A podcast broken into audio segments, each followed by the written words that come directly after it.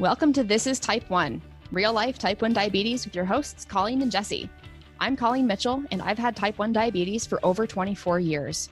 By day, I'm a process analyst in the power industry, and by night, I'm a writer, podcast host, and accountability coach. I'm passionate about type 1 diabetes education and showing others that this disease doesn't define me.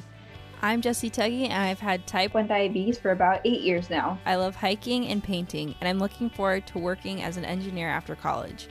My diagnosis has inspired me to take control of my future and learn everything I can about it. Each week on the show, we'll talk about real life with type 1 diabetes, bring on cool people with connections to type 1, and above all, encourage you to understand that this disease doesn't have to hold you back. This isn't medical advice. This is life with type 1. Welcome to episode 37 of This is Type 1, real life type 1 diabetes with your hosts, Colleen and Jesse. Today, we're diving into the glycemic index and talking about glycemic load. These are important tools to understand how food affects our blood sugars and why we can eat blueberries, but maybe not pineapple when on a low carb protocol. And this is also a learning episode for Jess, so it's going to be me talking for most of this. And a quick reminder for everyone if you have any questions about type 1 diabetes, please leave us a comment or send an email to Colleen at inspiredforward.com. We answer listener questions in future episodes. Jesse, you have the win of the week. Alrighty, let's get into it. So for this past week, I had to get a new pump through Medtronic because mine had a factory recall on it, which is good that we got the notice and sent it in and everything. So if you do have a 670 Medtronic pump that hasn't been either replaced or changed in the last couple of months, I would go on Medtronic or email, you know, your contact at Medtronic and ask what's up, whether you should think about getting a new pump or not. It's because of the pressure system in the reservoir cap or the reservoir holder that there are problems with it giving too much or too little insulin without the pump even knowing it. So it's very important, and you could experience some blood sugar problems because of it. I was just gonna say that wasn't that the uh, the recall that we talked about a few weeks ago, and when I mentioned it, you're like, I already had that recall because your pump broke. so what happened was I had the recall, and then they, so my pump broke, and then a couple months later, it was the recall. Now, we thought that since my pump had already broke like a month before the recall happened, that it wouldn't, you know, they sent me the new pump and everything. But that wasn't the case. So they had to resend me a pump. So right now I'm on this new pump that's connected to my sensor and everything. Uh, it's working out pretty good. That was my win of the week this week that my sensor and my pump are working together well. Well, that's good. I'm glad that you yeah. actually had the whole pump thing resolved because it was kind of funny. Like, oh, I didn't have that, and and then they had to actually send you a new pump, and then they realized that they sent you a defective pump. I don't think they knew that they sent. I'm yeah, but kind of a win for me because now I know I have like all of my old settings written down, my new settings written down. It got me updated on everything, so it's pretty good. It's working out really well, so I'm pretty proud of it. So I have the fail this week. I'm working from home, and that means I'm using less insulin. And this almost directly relates to last week's hack to only put as much insulin in your reservoir that you need for three days. The last two sites, uh, actually, I think the last three sites have gone into day four, and the first one was great. I ran it down to about four units. And the second and third ones didn't do so well. I ran high all night the first one and into the morning, and the second one, it just didn't want to come down below I think 140 ish. So I got to take my own advice. And I also have to do a quick plug that I finally got Control IQ. That's not a fail. That's just a little plug that I've been so excited to get Control IQ and now I have it. What is our hack this week? All right. For those who do have Medtronic, this is going to be a little exclusive to you guys today for our hack. But for Medtronic pumps, if you have the clip that goes with it, if you detach the clip, the bottom of it actually unscrews your battery cap. So when you take off the clip and you need to replace your battery and you don't have a penny or a quarter or you know any spare change, you use the bottom of it to just unscrew it and then you use it to screw it back on once you get the battery replaced. That's a really good hack. Yeah, I didn't really know about it until they told me when I first got on the 670 or 650G, I believe it was back then. My doctors told me that a couple years ago, and I you know, I, I don't know who knows that and who doesn't, but I thought I'd be willing to share a little bit. Yeah, I mean, on the old 723s, like the Revel pumps, I had to always have a quarter around if I had to open the battery cap. Otherwise, I would try to Yeah. use my thumb, my thumbnail, and I'd be like, "Ow, it hurts! It doesn't work."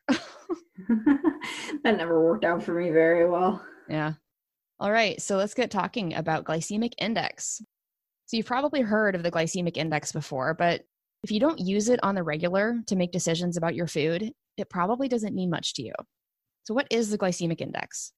Well, the glycemic index is a relative numerical ranking from 0 to 100 of carbohydrates in food according to how they affect blood sugars or insulin response in non diabetics. The higher a food is on the glycemic index, the more it will spike blood sugar or activate an insulin response. Highly refined and processed foods are much higher on the list than low carb natural foods. In fact, they say that if it doesn't have carbs in it, it won't be on the glycemic index. So that's why you won't find meats and proteins on there. A low glycemic index is considered 55 or below. Mid glycemic index is between 55 and 70, and high glycemic index is considered over 70. I'm not sure how much I agree with this rating system because pasta has a GI of 40 to 45, which is considered low, but it will still spike your blood sugar really high. I have a story about the glycemic index that I really like telling people. For most of the two years I worked in Eastern Washington, I stopped at Starbucks on the way to work every day for a grande soy vanilla latte and a Chonga bagel with cream cheese. They may have renamed it to the everything bagel now, but the point is I had a bagel in the morning for breakfast, like every day. I didn't know about the glycemic index at this point, or if I did, I didn't really care or hadn't researched it enough to understand how my blood sugar reacted to different foods. Almost immediately after my first bite of bagel every morning, my blood sugar would skyrocket. It often felt instantaneous. And it was because white bread bagels, depending on which list you look at, have a glycemic index up to 103. That means it's got a faster glycemic impact than pure glucose. So no wonder my blood sugars were out of control after taking one bite. And the craziest thing is that I thought I was just not taking enough insulin. So I would give higher doses of insulin, but I would still experience the instant spike in my blood sugar and the crash afterward that would be much more dramatic because of the extra insulin. My diet really sucked pre 2016, but I always blamed my insulin for not controlling my high blood sugars instead of blaming the food I was eating. So, how is glycemic index measured? Well, the Glycemic Index Foundation describes it like this The glycemic index value of a food is determined by feeding 10 or more healthy people portion of the food containing 50 grams of digestible or available carbohydrate, and then measuring the effect on their blood glucose levels over the next two hours. For each person, the area under their two hour blood glucose response for this food is then measured. On another occasion, that the same 10 people consume an equal carbohydrate portion of the sugar glucose, which is the reference food. And their two hour blood glucose response is also measured. A glycemic index value for the test food is then calculated for each person, dividing their glucose response for the test food by their glucose response for the reference food. The final glycemic index value for the test food is the average glycemic index value for the 10 people. It's it sounds really complicated. It's just it's just taking averages. Foods with a high glycemic index score contain rapidly digested carbohydrate, which produces a large rapid rise and fall in the level of blood glucose.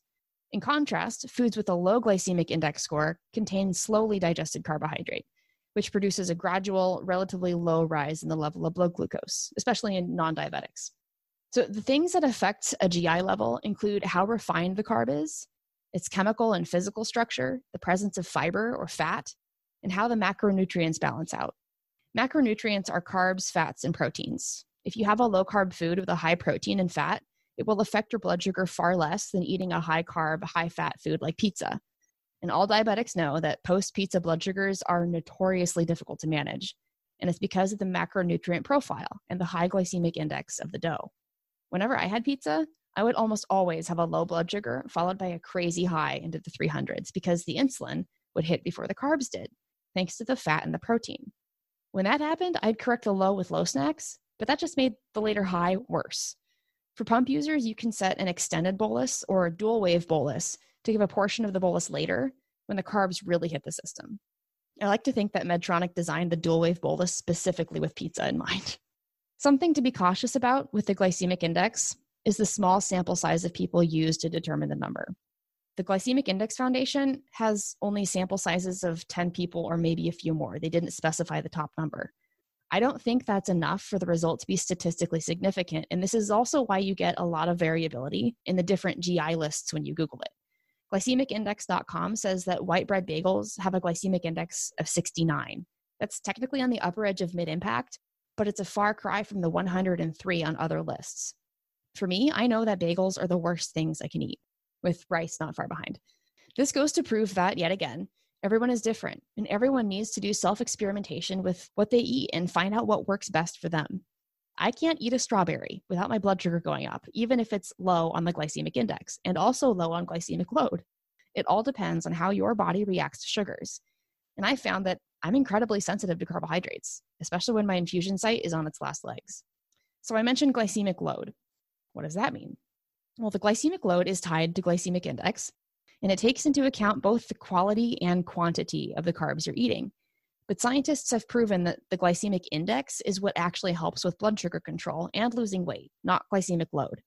How high your blood sugar rises and how long it stays high depends on the quality of the carbohydrates, or the glycemic index, and the quantity. And that's where glycemic load comes in. So, glycemic load is calculated by multiplying the glycemic index number by the grams of carbohydrate in a portion and then dividing by 100. So, if an apple's glycemic index is 38 and has 13 carbs, then the glycemic load is 4.94, which is rounded up to 5. A potato with a glycemic index of 85 and 14 carbs has a glycemic load of 11.9, rounded up to 12.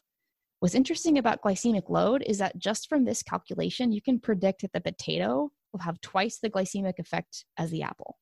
Similar to glycemic index, we classify the glycemic load of a food as low, medium, or high, where low is 10 or less, medium is 11 to 19, and high is over 20. Again, your mileage may vary when it comes to these numbers. Something with a low glycemic load might still affect your blood sugar more than you expected because of how your body reacts to sugars. It's all supposed to be a rule of thumb, not set in stone.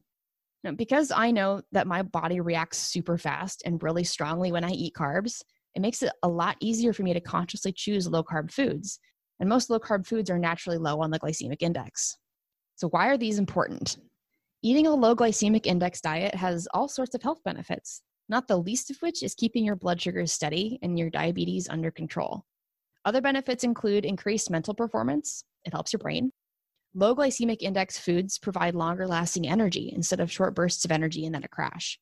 Reduced risk of macular degeneration, that helps your eyeballs. Reduced breast cancer risk. Improved blood flow and lower risk of heart disease. Improved PCOS symptoms, and that's polycystic ovarian syndrome. Uh, you get better weight management. And then the last one, which I found interesting, is less acne. Acne is actually caused by inflammation, and inflammation comes from, among other things, a high carb diet. When you choose low glycemic index foods, you also naturally choose low glycemic load foods. Low GI foods produce a slower and lower insulin or blood sugar response, which means for diabetics, it's easier to catch the high and then correct for it. Now, something I wondered about when researching for this episode is if there are any low carb foods that are high on the GI. And the answer is no, but there are plenty of low glycemic index foods that are actually pretty high in carb if you're following a low carb protocol. This includes oatmeal, some pastas, sweet potato, corn, beans and legumes, most fruits, milk, and chickpeas, among other things. It's really important to remember that to be on the glycemic index, a food has to have carbs in it. Meats, proteins, and fats don't have carbs in them, so they're not on the glycemic index, and by default, don't really affect your blood sugar the same way that carbs do. Some diabetics find it useful to follow a low GI protocol rather than a low carb protocol, and that's 100% up to you as an individual. Again, experiment find what works for you, and go with it. Now we are going to do our diabetes spotlight. And the spotlight this week is on a new study released by the University of Exeter, demonstrating that type 1 diabetes is not one, but two distinct conditions defined by diagnosis age. The paper summary says that children who are diagnosed with type 1 diabetes under the age of seven have a different form or endotype of the condition compared to those diagnosed age 13 or older. The research funded by Diabetes UK and JDRF shows for the first time that children who are diagnosed under seven years old do not process insulin properly, and the cells that make it are quickly destroyed. Surprisingly, those who are older at diagnosis, aged 13 or over, often continue to produce normal insulin, findings which reignite important questions about whether these dormant insulin producing cells could be reinvigorated to work more effectively. The research team said that the significance of this could be enormous in helping us to understand what causes the illness and in unlocking avenues to prevent future generations of children from getting type 1 diabetes. It might also lead to new treatments if we can find ways to reactivate dormant insulin producing cells in the older age group. This would be a significant step forward towards the holy grail to find a cure for some people. The paper proposes that children diagnosed between the ages of 7 and 12 could fall into either group. The research team is now working on more precise ways to define which type of diabetes such children have by studying the small amounts of insulin released into their blood. So I'm constantly amazed by the amount of research happening in the diabetes world.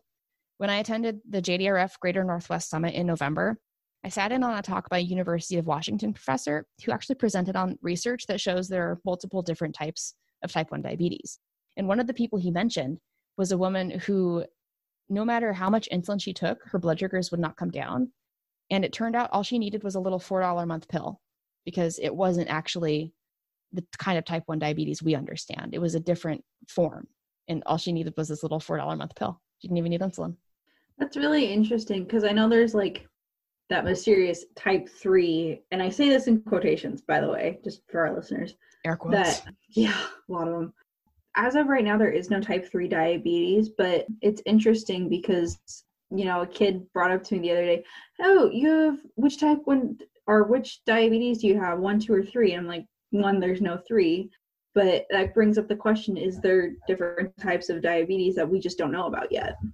Oh, I think there's plenty that we don't know about, and that's what all the researchers are studying.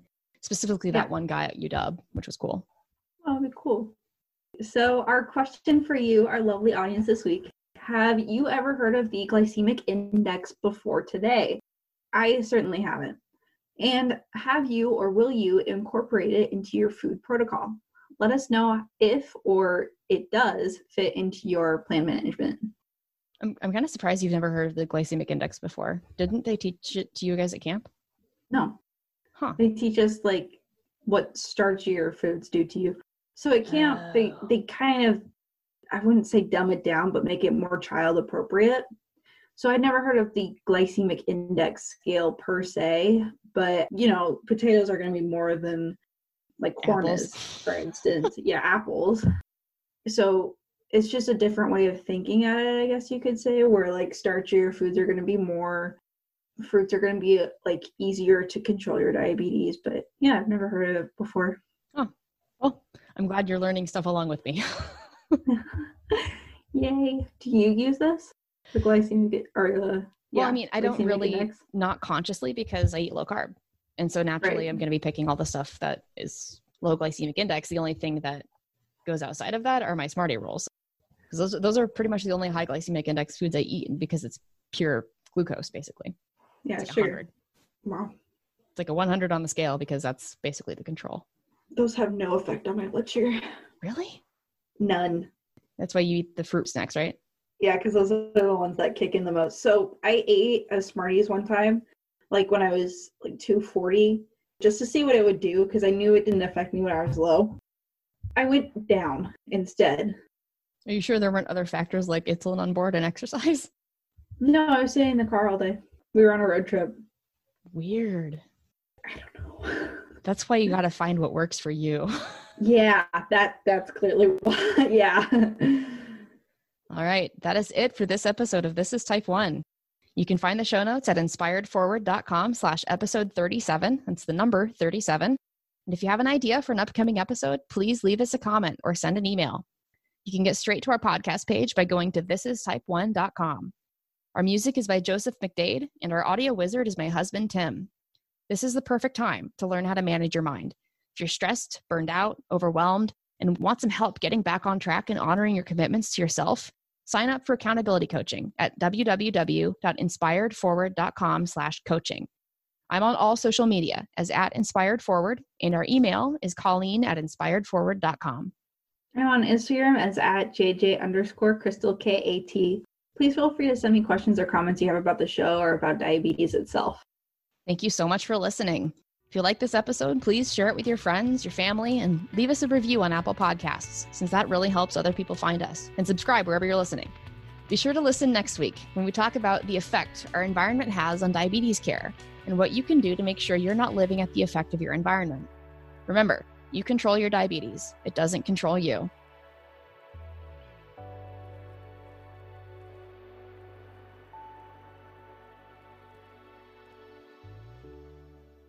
Hey, if you like what you're listening to on this podcast, you have to join us in the Half Dead Pancreas Club. It's my private community where you'll connect face to face with other people with type 1 diabetes, get personalized emotional support, and learn how to handle anything T1D throws at you. Join us over at inspiredforward.com slash community. I can't wait to see you there.